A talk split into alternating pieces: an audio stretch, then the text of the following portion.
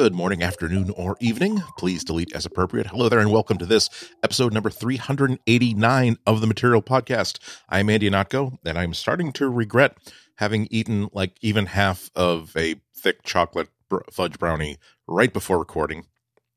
I would like to think that if I were a higher life form, I would make a better choice than that. I would delay it until after the show, but hey, I am who I am. It is what it is. And what I am is everything you got this week for the show, because Flo is off on vacation this week. Thank goodness. A very well-deserved vacation. As a regular listener of the show can attest, she has had not a fun past few months.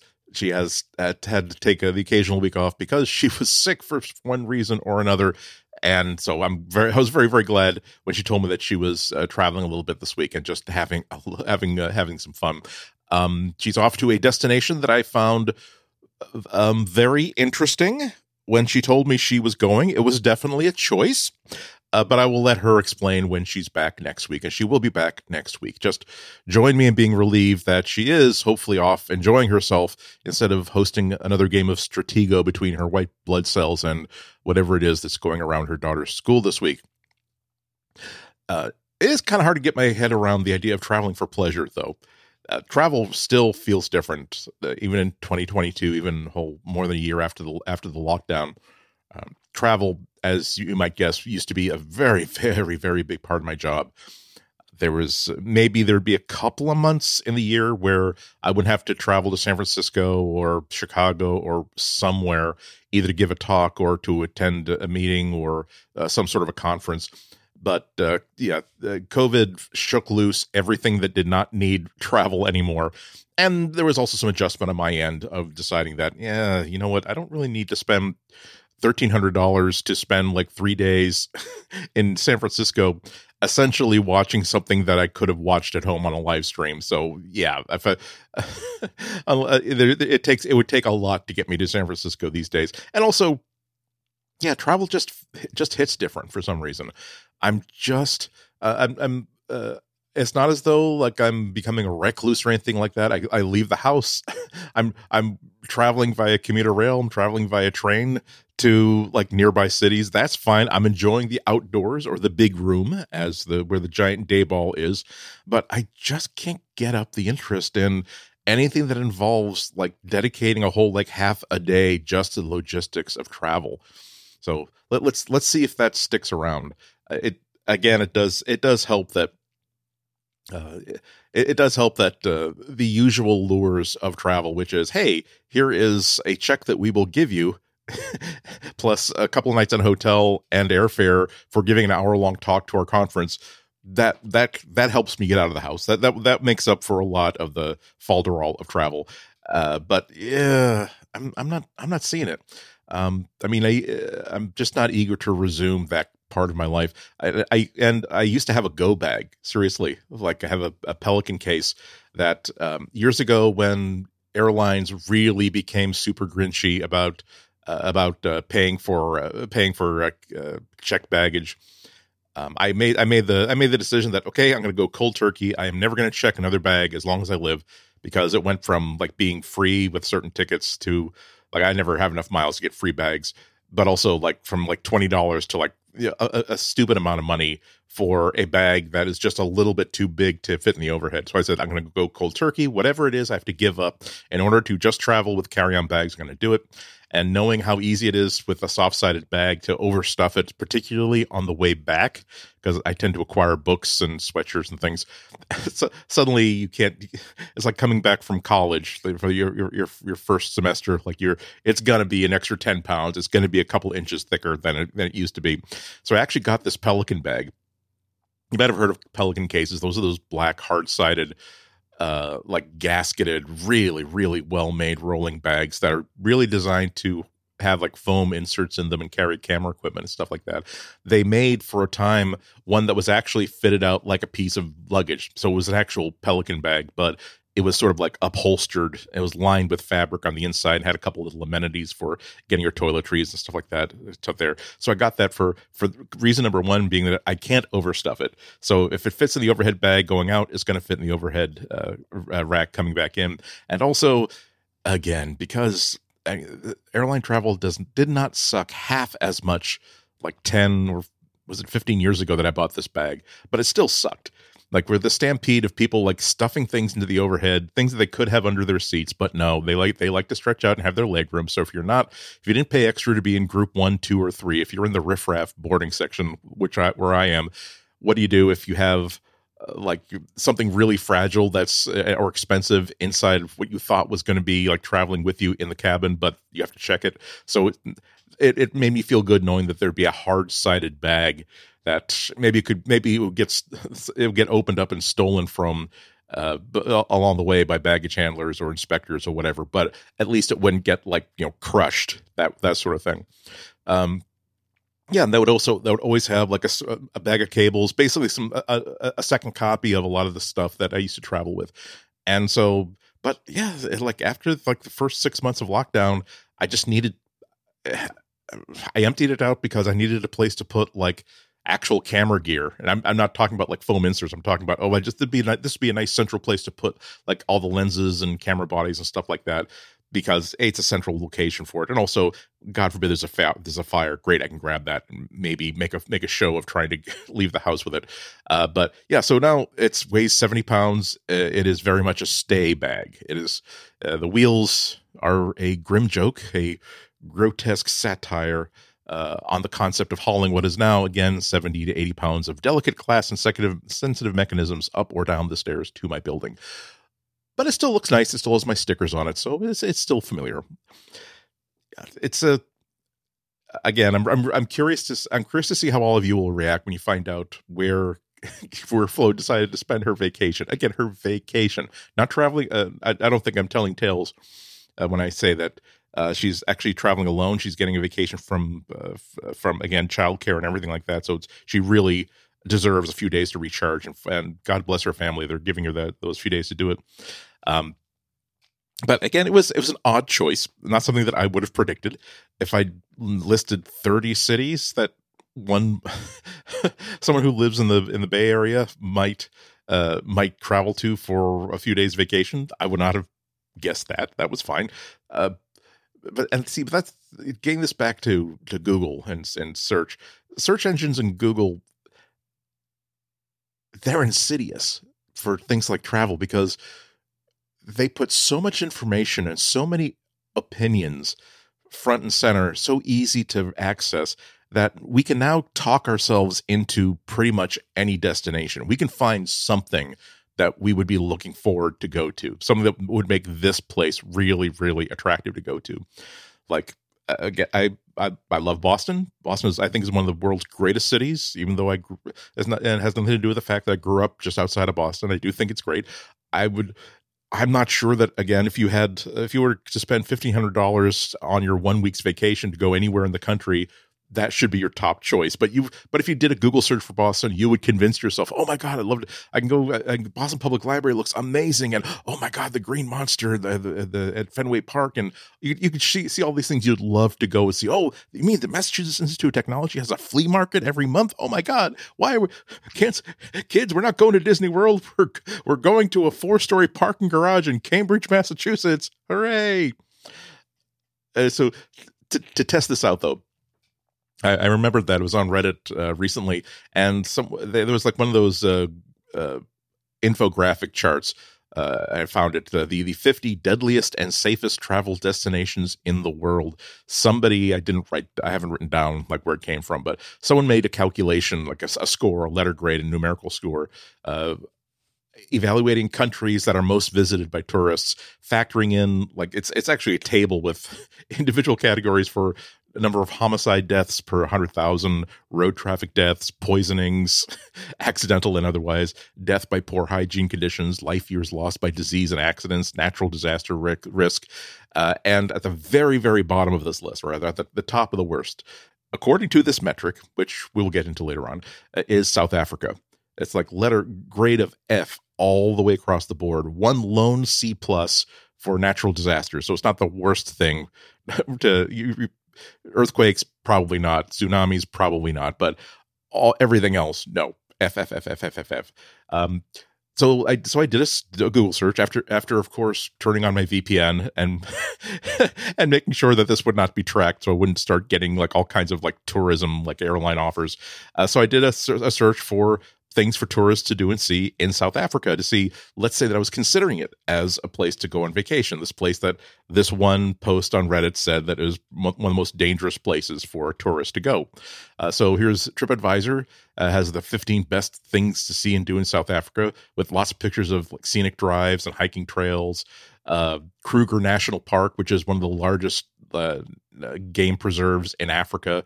So if you want to see like all kinds of animals without bars in front of them, this is a good place to go. The Apartheid Museum, which I think you would probably have to go to in South Africa. You can take a tour to Cape Point or Boulder Beach on Cape Point. It's a penguin tour. So if you want to see penguins, again, gamboling and romping and playing just as naturally and free as the squirrels in the public garden in Boston. And if you do come to Boston for your 1 week vacation, definitely the squirrels. I'm not dissing the penguins. I'm sure the penguins are great. Boulder Beach, I'm sure, is a great place for them to hang out. I haven't seen them. I can't judge them. I'm just saying that the squirrels of the public garden, they have these flicky, fluffy tails, and they've gone from like milk bottle physiques to like cantaloupe physiques because it's December and they're eating up. So they're like twice as adorable. Anyway, worldnomads.com wants me to know that South Africa is a lot less expensive than I might think. And don't let Johannesburg's dangerous reputation deter me, because there's a thriving art and design scene and unmissable historical sites that will easily merit spending 2 or 3 days there. Atlas Obscura, which is, of course, your go-to place for put a dart any place on the world. It will show you something cool that you hadn't heard of and weren't aware of, but like, oh my God, we're taking an 8-hour detour to go visit this thing. So Johannesburg has the continent of Africa's largest shop of used and rare books, with over 1 million books. Sudwala Caves, which is Earth's largest known cave system. Did not know that. The largest maze in the Southern Hemisphere is in Sun City. Again, if you grew up in the 80s, you know that there were a lot of rock and roll musicians who had a very, very angry music videos about playing Sun City. They didn't say anything about playing in Sun City, so I assume that the surviving members of Oingo Boingo will give you a pass if you decide to go to the hedge maze in Sun City. But the thing that really caught my attention were these. You'd have to be me and a fan of the things that I'm a fan of. These two cooling towers, like the iconic like power station cooling towers you've seen like all over the world. These two cooling towers next to each other, painted with all of these beautiful like multicolored paintings from the bottom to the top. That's the cooling towers at the Orlando Power Station in Soweto, and. There's like a sort of a rope ladder that connects the two towers, and you can bungee jump like into the towers and like between the two towers. This is significant to me because on the season 7 of The Amazing Race, this was a fast forward where I don't know if like if the rope bridge connecting the two towers is a permanent feature, but they installed a rope bridge, a really shaky rope bridge, way the hell up in the sky on top of these like power plant cooling towers. And to get your fast forward, meaning to skip every single challenge in that entire leg and go right to the finish line, you had to be the first to like complete this really, really sketchy stunt. And so as soon as I saw that, like, oh my God, yeah. See, it stopped being sort of an experiment and started being that, you know, I have no reason to be in South Africa. I don't expect I will have any reason to be in South Africa. And with all the testimony I've given you earlier in the show, if I had an opportunity to go to South Africa, I would probably find a way to talk myself out of it, unless there was a big honking paycheck and ahead of it. However, if I did have that opportunity, there is no way I'm not going to go to one of the most iconic fast forwards in Amazing Race history. So, but yeah, so that's what I'm talking about. There is no place that you can't talk yourself into, oh my God, this is like the greatest place in the world. I can't wait to go to this place. But I decided to follow up though. This is just a post, a very, very beautiful like data post on Reddit. Beautifully organized, beautiful like poster size, lots of colors, lots of balance. Nicely done. However, It's just some source I don't know of posting on Reddit. So, of course, you head immediately to the U.S. State Department to their travel advisory sites to, like, what do they advise for every single country. And, of course, like North Korea, it will say, do not go. Do not go. Not use caution. Not here's – do not go. You are not to go. And if you do go, even though we told you not to go, there is nothing we – here's what will happen. Here is what almost certainly will happen to you. And we can do nothing about it. We can maybe get another country on our side to maybe sort of help so that you won't, like, die in when you do die in prison, no one will know your name or what happened to you. The best that we can might negotiate with you is that we will find out exactly what sort of BS reason they gave for how you died of totally natural causes. That's the best we can do for you. That's the very, very worst. So what does they have to say about traveling to South Africa? Actually, almost nothing. It's only a level 2 travel advisory. It's a scale from 1 to 5, basically just used increased caution in cities after dark, which is pretty much any American city. I don't know. So belatedly, I think that whatever metrics that that data is, the subreddit for data is beautiful used for that, I think it just underscores how hazardous it is to be a historically disenfranchised underclass, socioeconomic underclass in a country. I think that they were using statistics of the entire population, not really factoring in the fact that a tourist who comes in, who is not part of the class system, who is checking into a pretty nice hotel, who probably has a guide through even the roughest parts of the city, is going to do okay. Someone who's grown up there, who has been held down there and from their ancestors for generations, is probably going to experience exactly everything that gave South Africa an F there. But still, I stand by the basic premise. There is no place that you could not talk yourself into going to if you rely on Google search for to find something really interesting to go to. But okay, so let's get on with the show.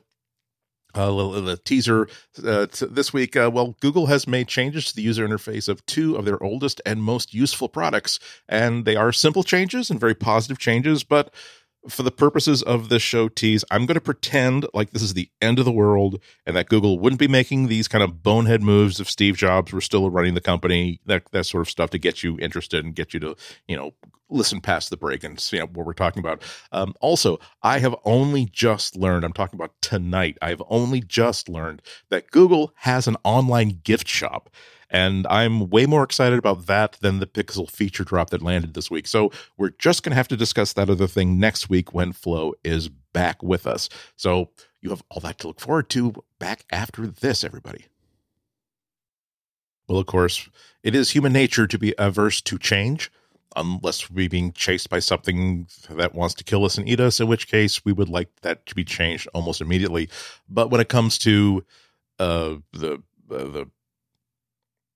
okay, I'm going to speak personally here. There's a takeout place just around the corner from me that went from like hand forming their own hamburger patties on the burger special to I think they use like frozen preformed ones, and now I don't look forward to them quite as much. I'm not averse to change. I'm just complaining here. But yeah, there's Google made a couple of simple changes that I actually really like.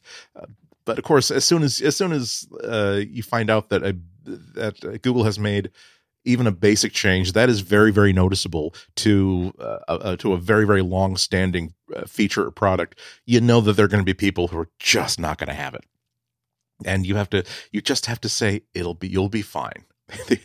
The button that used to have slightly rounder corners of it now has slightly more square corners. You're upset. Go get some waffles, treat yourself to a facial and a mani-pedi. You'll be fine. It's fine. So I haven't actually started looking around for reaction to it, but I'm kind of anticipating things. But let's get to it. So Google Lens, first of all, has taken the place of Google Translate's camera mode on the Android and iOS apps. Again, this isn't a huge change. Essentially, all they're doing is Google has adjusted the Translate app to do the exact same thing, the same feature where you aim your camera at a language, a sign, a book, something, language you don't understand, and before your very eyes it shimmers, and by the hoary host of Hogoth, you can now see it in a language you can actually read and understand. Whereas it used to be, hey, turn on the camera. Now it's going to be, hey, use Google Lens, with the use of the exact same Google Lens icon, that rainbow square-ish camera-looking icon, which, by the way, looks like an old-timey, old-timey camera, the kind where the photographer has spats and a big wax mustache, and they have to duck behind a drop cloth over their head and hold up a magnesium flash. I'm not sure how people can understand that that is actually a camera, but that is neither here nor there. So, but it's a great move because it makes the user more aware of Lens, which is one of the absolute MVPs of Android's portfolio. It is a signature advantage, a signature feature. One of the reasons why I love Android over iPhones and iOS, and it's for many years it's been kind of hidden away. You kind of have to know it exists in order to use it, as opposed to something like the Google Assistant, where it's just there and you simply use it because it's simply embedded everywhere. I really do think that it's a great move. Google really should be consolidating Lens across the whole experience to make people know that that is a signature of Android. Again, it's one of the jewels in the Android crown. It's a universal, like, look at this thing in the real world and help me out with it feature.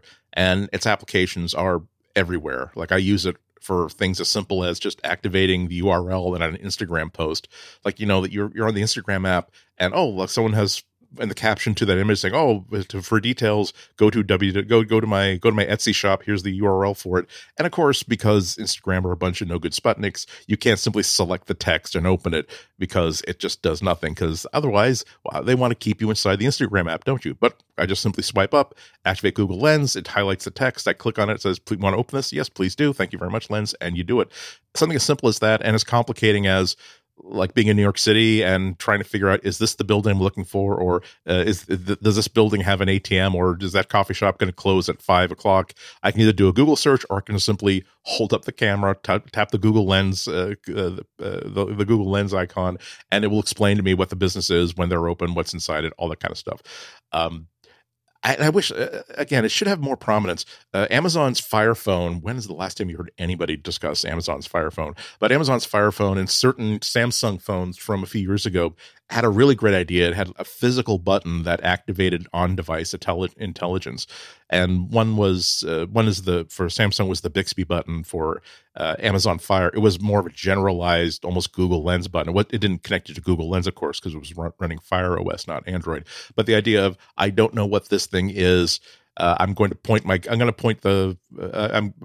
this button, and this phone is going to help explain this thing to me, whether it's a sound, something through the camera, or just something I can explain to it. And I kind of wish there were a Google Lens button, like, built into at least Pixel phones. Again, your basics. It would help connect Google Lens to a fundamental basic reflex, a basic instinct that, ooh, I don't know if this. I don't know if this is like the hot version of this sauce, or whether it's like the mild version. I know I will aim the camera at it and push the Lens button, and it will explain to me exactly, like, the whole rundown of what this is, and whether it's super, super punitively, like, Catholic confession, here is your penance, my son, hot, or whether it is just simply entertainingly spicy. So I'm glad to see that Google has stopped burying Lens and is trying to really make it stick out that way. I mean, we really did used to have to sort of hunt around for Lens, because it was sort of dangling around. It was, like, hidden inside lots of spots inside the Android experience, and should be, like I said, more like a reflex action. So if you were okay with that little change, I'm sure you were. How about this? Google Search on the desktop, is they're bringing continuous scrolling to the desktop search results. So, I mean, there's the old joke that the best place to hide a dead body is on page 2 of Google search results, because you do the search, and just to reframe that, you've on the bottom of the page there is, like, 1, 2, 3, 4, 5, 6 under Google, and here's page 1, page 2, page 3, page 4, page 5. Well, we're going to have to update that joke, because Google has started to roll out a change to the UI of desktop search results now. Instead of having to click through page after page after page of results, search is now going to present results as something more like a continuous scroll, kind of like what you would see in Twitter and Instagram and other social media apps. So you'll actually just scroll through like six window pages of results before you have to click on a next button. And this is, it seems like a really obvious and really, really good move because it'll let you eyeball results faster. It's not, you're not getting the explicit, oh, I'm going to have to go to page 2. Oh, no, now I'm on page 3. You're just zip. Because I really think that the, I'm sure you agree with me, like the first 3 or 4 or 5 search results, you can count on them being really, really gamed. So you don't necessarily, they're probably not going to be irrelevant, but you know that they're not necessarily going to be better than whatever is on the first 2 pages of search results. So the idea of having like 6 different page downs, so to speak, entering your consciousness as sort of being in the same category, on the same platform, on the same level of the winner's podium, I think that's going to be a really, really good thing. And also maybe increase the prominence of those results that aren't necessarily in the top 3. Apart from functional adaptations, I think it's also good because it's part of the ongoing defrumpyization of Google, you know, turning it from like a 2000s sort of user interface all the way into like a 2022 user interface, which is, I think, a lot more important than people might think. Like Sundar Pichai and other Google execs, they often talk about how much competition they have from social media apps for the attention and the faith and the hearts of younger users. So making this 25-year-old search engine look more modern, you know, like a new Twitter or TikTok competitor that's destined to crash and disappear in a cloud of scandal and recriminations in 3 months' time, making it look like that, more modern, it's definitely going to help out. But I'm also glad that, as much as I like the idea of scrolling down, I'm glad that it's still cut up into pages. Like there is still, at some point, you have to sort of and break out of the infinite scrolling trance and click on a button that explicitly says this is the end of this page of results. Click here to get to the next page of results. Science has been studying the infinite scroll effect for a long time. It really does mess around with our brain software and our reward mechanisms. That mechanisms and software that's been around for like 1,000 years by now. It's a really, really powerful thing. Like research has shown that collections that aren't cut into discrete pages, they produce a continuous dopamine hit, like a continuous, like boom, boom, boom. Have another one, have another one, have another one, have another one. It hooks into the brain's capabilities for curiosity and prediction. Like we keep wondering what's just around the corner as we walk, and then we get rewarded when we see what's around the corner and how it matches up with what we thought was going to be. We are, you know,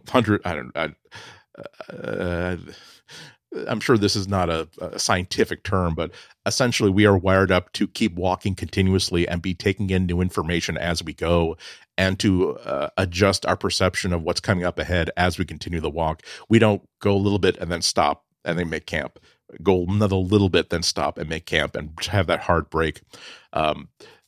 So, I mean, the problem is that the brain, it never gets closure with a true infinite scroll. Like infinite scroll, it doesn't include those hard stops. So it's easy to get into that sort of a trance state and just simply get into that, hey, look, here's another hit of dopamine. Hey, no, here's another hit of dopamine, on and on and on and on. And I have in this window I've got open right now with my show notes, I've got 15 open Reddit tabs to prove the problem of the infinite scroll effect. I opened the show, of course, by talking about that infographic for dangerous tourist destinations, or the most deadliest tourist destinations, whatever.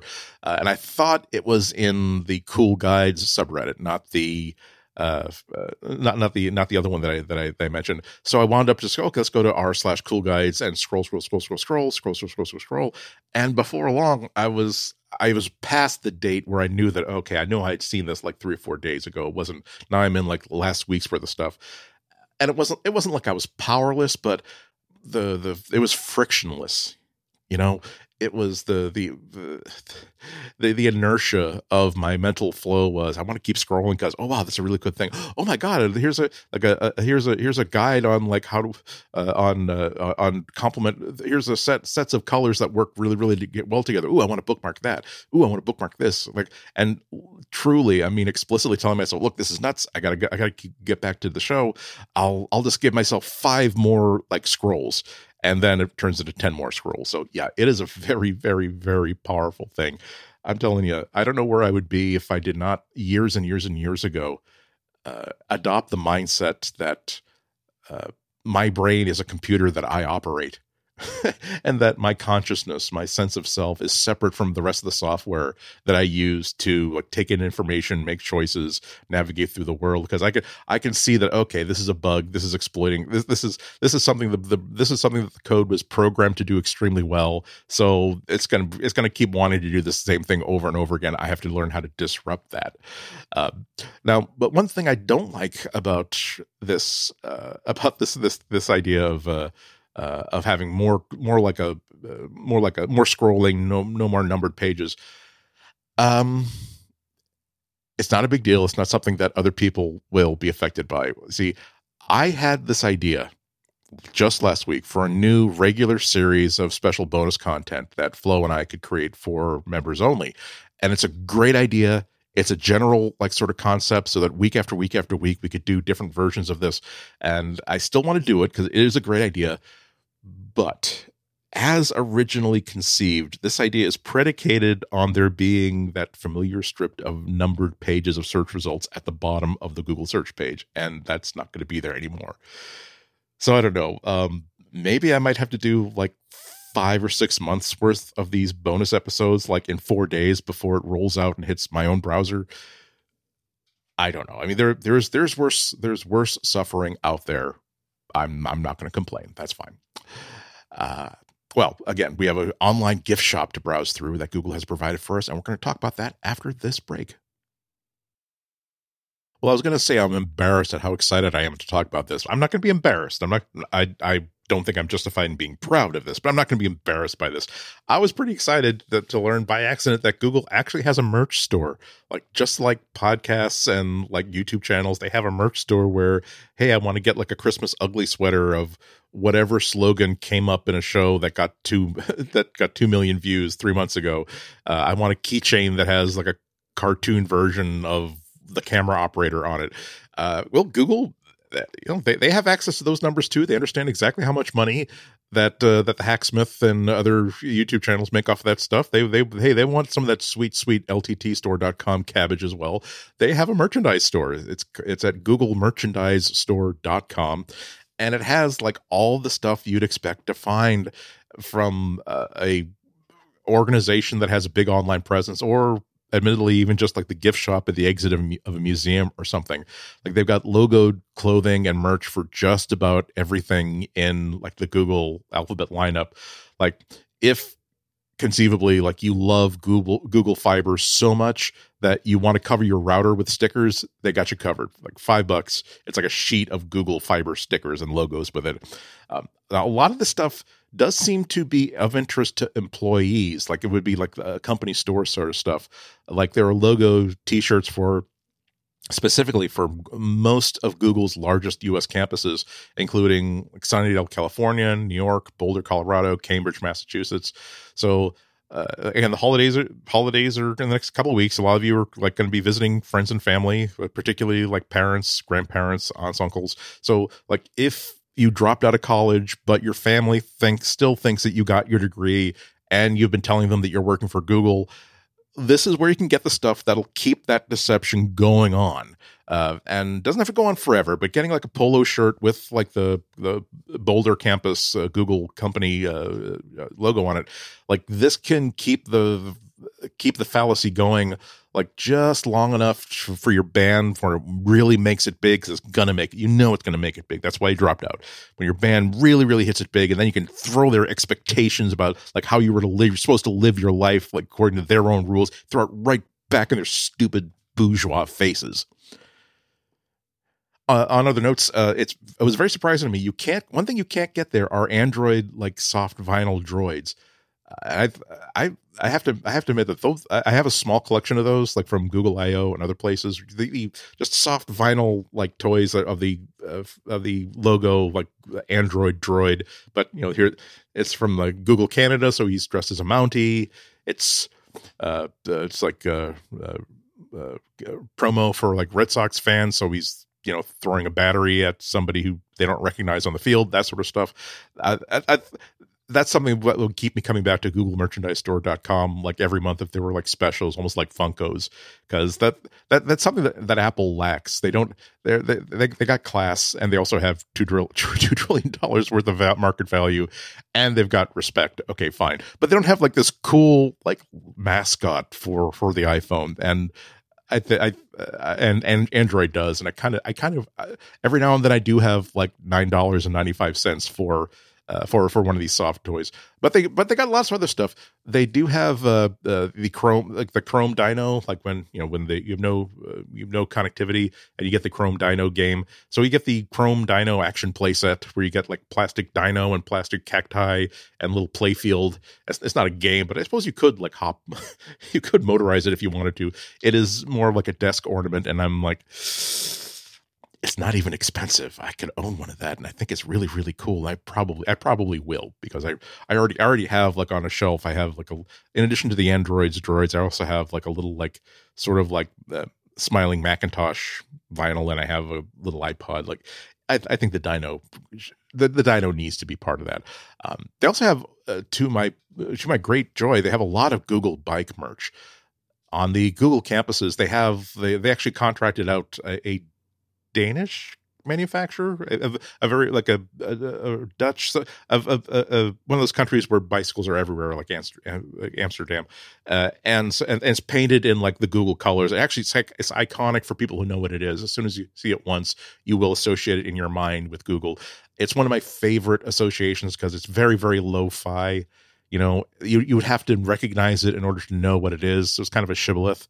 So if you've got like a polo shirt or a bag or a sticker of the Google Bike on your laptop, if you've got a Google Bike hat or Google Bike like water bottle, only people who are kind of like down or like hip for this very narrow, nerdy definition of hip would recognize what you're talking about. You're not necessarily flying the corporate logo colors, but you are sort of, again, giving the shibboleth that, yes, I do use Android, and yes, I am willing to enter into that deal with Google where I trade my personal information for lots and lots of cool free products and services.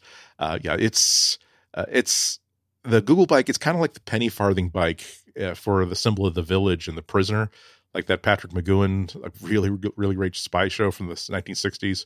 And it's a really good connection too, because as fans of the show like me know, the village is a place where this huge, super powerful, but completely mysterious organization that controls and observes everything basically pulls the strings of all of humanity, much to the lack of delight of the people who are having their strings pulled. So yeah, I as soon as I saw them on the store, I'm like, ooh, now I kind of want to have that on the show, on The Prisoner. They have like everyone wears like a badge. Instead of a name badge, you have a number, and it's a penny farthing with your number like on the front of it. Now I want to have one of those penny farthing logos like painted up like a Google Bike, and I think I'm going to have to make that happen. But yeah, you can get the Google Bike on all kinds of merchandise. The nicest one is like this 11-inch by 7-inch high doll-sized like replica. That's also not terribly expensive, like $30 or $40. It's not nothing, but it's not like it's not so expensive that I'd be like, oh my god, I'm not spending $80 on that. That's crazy. But yeah, $40. There are times where I've bought stupider things for slightly less money than that. So I bookmarked it. Did not buy it, but I did. I did bookmark it. So yeah, that would probably be my favorite piece of merchandise on the store. Now, the saddest, that was a really clear choice. They have a couple of like picture books, like I don't know what they call it, the beginning reader sort of books, or the books that you hold in your kid in your lap, and you put the book in the kid's lap, and you read the story to the kid. And so they have a pair of books, I think must be with the same content, called Daddy Works at Google or Mommy Works at Google. And I'm going to read you the product description from the actual website. I'm quoting here: a creative story meant to help Googlers returning from parental leave explain to their kids what Google and the bets, capitalized B, bets are, and why the work they do is so important. Yeah, that's that's kind of creepy, you know? Because I mean, they at least maybe it's just the ad copy, but they've created this picture of saying, "Yes, I know, wasn't it wonderful that mommy and daddy could be with you all the time and be there every time you scrape your knee and make breakfast for you and give you your baths and take walks with you, but." Now it's time for basically us to spend almost all of our working day at Google. But hey, it's not because we love you less. It's because Google is more important, and this book will explain you how. It just feels like indoctrination. So I looked for a scan of the whole thing. I couldn't find it. So, but there are a couple of pictures of like some of the 2-page spreads from here. Some of these rhymes are not really that great. What is a Google? Is it a person, thing, or place? It's where moonshot ideas are born, like how to visit outer space. Yeah, that's not a rhyme. That doesn't rhyme. That doesn't scan. Stephen Sondheim would be all over this if it were a song lyric. You can do better, Google. You don't have $2 trillion like Apple, but you are making self-driving cars. I think that you can have some resources to get the damn thing to rhyme. This other 2-page spread works a little bit better. It's where emails become Gmails, where cars learn how to drive. It's where dogs can never eat homework because docs are stored in Drive. Yeah, see, I mean, it's not the most technical thing I've ever read, certainly, but it's just that's the line that really did convince me that, no, this isn't, maybe they're not trying to indoctrinate the kids. They're trying to reassure the parents that said that, yes, you're going to probably miss their first steps. You're probably going to miss their first words. They're probably going to call a nanny or another like preschool staffer mommy or daddy before they call you mommy or daddy. There will be times where they're crying because they think mommy and daddy are never coming home and you're in some sort of a meeting because you're trying to figure out what the letter spacing should be when Google Docs decides to change a style sheet. But hey, it's because you're doing such important work like Google Docs stored in Drive. And okay, I mean, and before you ask, I'm really sure that this wasn't a joke. I do have a small collection of books that like PR people, marketing companies, even Google occasionally will send out a book like as a haha, look, we're changing the manufacturing process from a 7 nanometer to a 4 nanometer process, which we think will keep down work group server farms, cooling and power problems. And they'll look, we had this made look like a little golden book, a children's book, the Pokey Little Puppy, like learning how fab chips are fabbed. Like, no, I really think they're serious about this. And okay. But you know, they, I also couldn't help but think that, there should be another couple of books in there. Like, you know, we've got Daddy Works at Google. We should also have, Daddy or Mommy is a Google temp or works for a Google subcontractor. So, you know, it will explain why mommy or daddy has less job security and no access to benefits or resources that their coworkers get, you know, such as paid vacation time, even though mommy and daddy are doing the exact same work as other mommies and daddies are at Google are doing for the exact same projects. You know, cute drawings of like mommy entering her building through an unpaved path through like briars and brambles to a door at the back of the building with a sign that says riffraff only, shoes required past this point, that sort of things. What I'm getting at here is that I don't think that Google respects its temp and contract workers, even though they make up the majority of their workforce. And I believe that a book series would humorously make that point. I don't really think they'll actually put that in the product line. But yeah, there is seriously a lot of really cool stuff here. And a lot of actually really nice apparel is like half off. I don't know if they're being discontinued or something, but there's a really big sales section. And there were a few things that I kind of had an earmark in saying that, you know what, I wouldn't mind having that as I wouldn't mind having that, like, as, you know, part of my t-shirt rotation, or that's a, you know what, I kind of need another hoodie, something that's kind of lightweight, for $23, maybe. Like it, and of course, a store like this where it's nothing but like corporate branded gear. I'm not talking about like fashion designer corporate gear, which is not almost the same thing, but not quite. And it is a fraction of $1 trillion corporation. It does inspire questions about why or anybody else would be interested in spending money to wear the logo of that almost $1 trillion corporation that has the power to laugh at any national government's request for reasonable legislative restraints on their avarice. There is something sort of cult-like about that. But come on, let's not be wet blankets. Like the sarcastic answer for why I kind of want to have that Google bicycle t-shirt or sweatshirt is because I do move in Apple circles a lot. I kind of like the fact that I kind of cheesed somebody off just because I happened to take a clean shirt from the top of the drawer when I got dressed that morning. But hey, we're humans. We're weird. We like having these little totems, these little shibboleths of parts of our lives, not to advertise, hey, look, I use Google. I approve of them. I'm not ashamed of having their logo on me somewhere. But it kind of, if it makes you happy when you get dressed in the morning, and boy, when it's 7:30 in the morning, I know that's late for most of you, but for me, it's like, oh my God, why am I getting up at 7:30? Like, why am I getting dressed? Why am I leaving the house at like 7:45? If it gives you a little bit of joy to see a logo that you think is very, very nicely designed, and it reminds you of these bicycles you see on the campus all the time that you really, really like, that smile is worth, you're going to spend $12 on a t-shirt of some kind to put on that morning. Yeah, it may as well be something you like. You don't have to explain or defend why you like it. You're not a dope. You're not a dupe. You're not a cult member just because it happens to be a corporate logo of, again, a company that doesn't treat its temp workers or its subcontractors very, very well. And probably mishandles a lot. Probably tries to grab more of our personal information than a reasonable person might consider, you know, okay. Well, I think that's going to do it for material this week. Florence Ion will be back next week, maybe with a tan.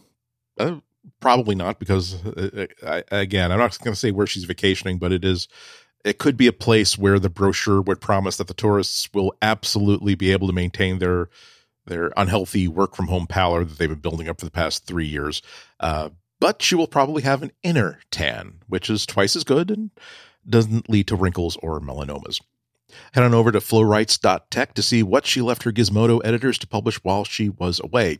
And for me, hit me at Ihnatko on Twitter and Instagram, and you can also watch and listen to my tech news roundups on Boston Public Radio, WGBH, by first affixing a dial to your web browser and then turning said dial to wgbhnews.org or to the WGBH News channel on YouTube. I'm on most Fridays, not every Friday, but most Fridays. So there's a big backlog for you to get through if you're bored. As always, you can help support our show and everything on the relay.fm network by becoming a member. Head on over to relay.fm/material to sign up and gain access to special members only episodes that are produced by all of Relay's contributors, including us. Again, we are getting on that horse. We are tend to get that horse running, and thank all the people who are supporting us via membership, because of course you're time is the most valuable resource of all, because there's limits to how much of that you're issued by the cosmos and the cosmic muffin, whereas your money is also very, very nice, and we definitely appreciate you guys who also support us that way. Well, that's it for this week. Thanks so much for listening to us this time. We hope you'll be listening to us again next week. Until then, everybody have a happy, safe, and healthy 7 days. Bye-bye.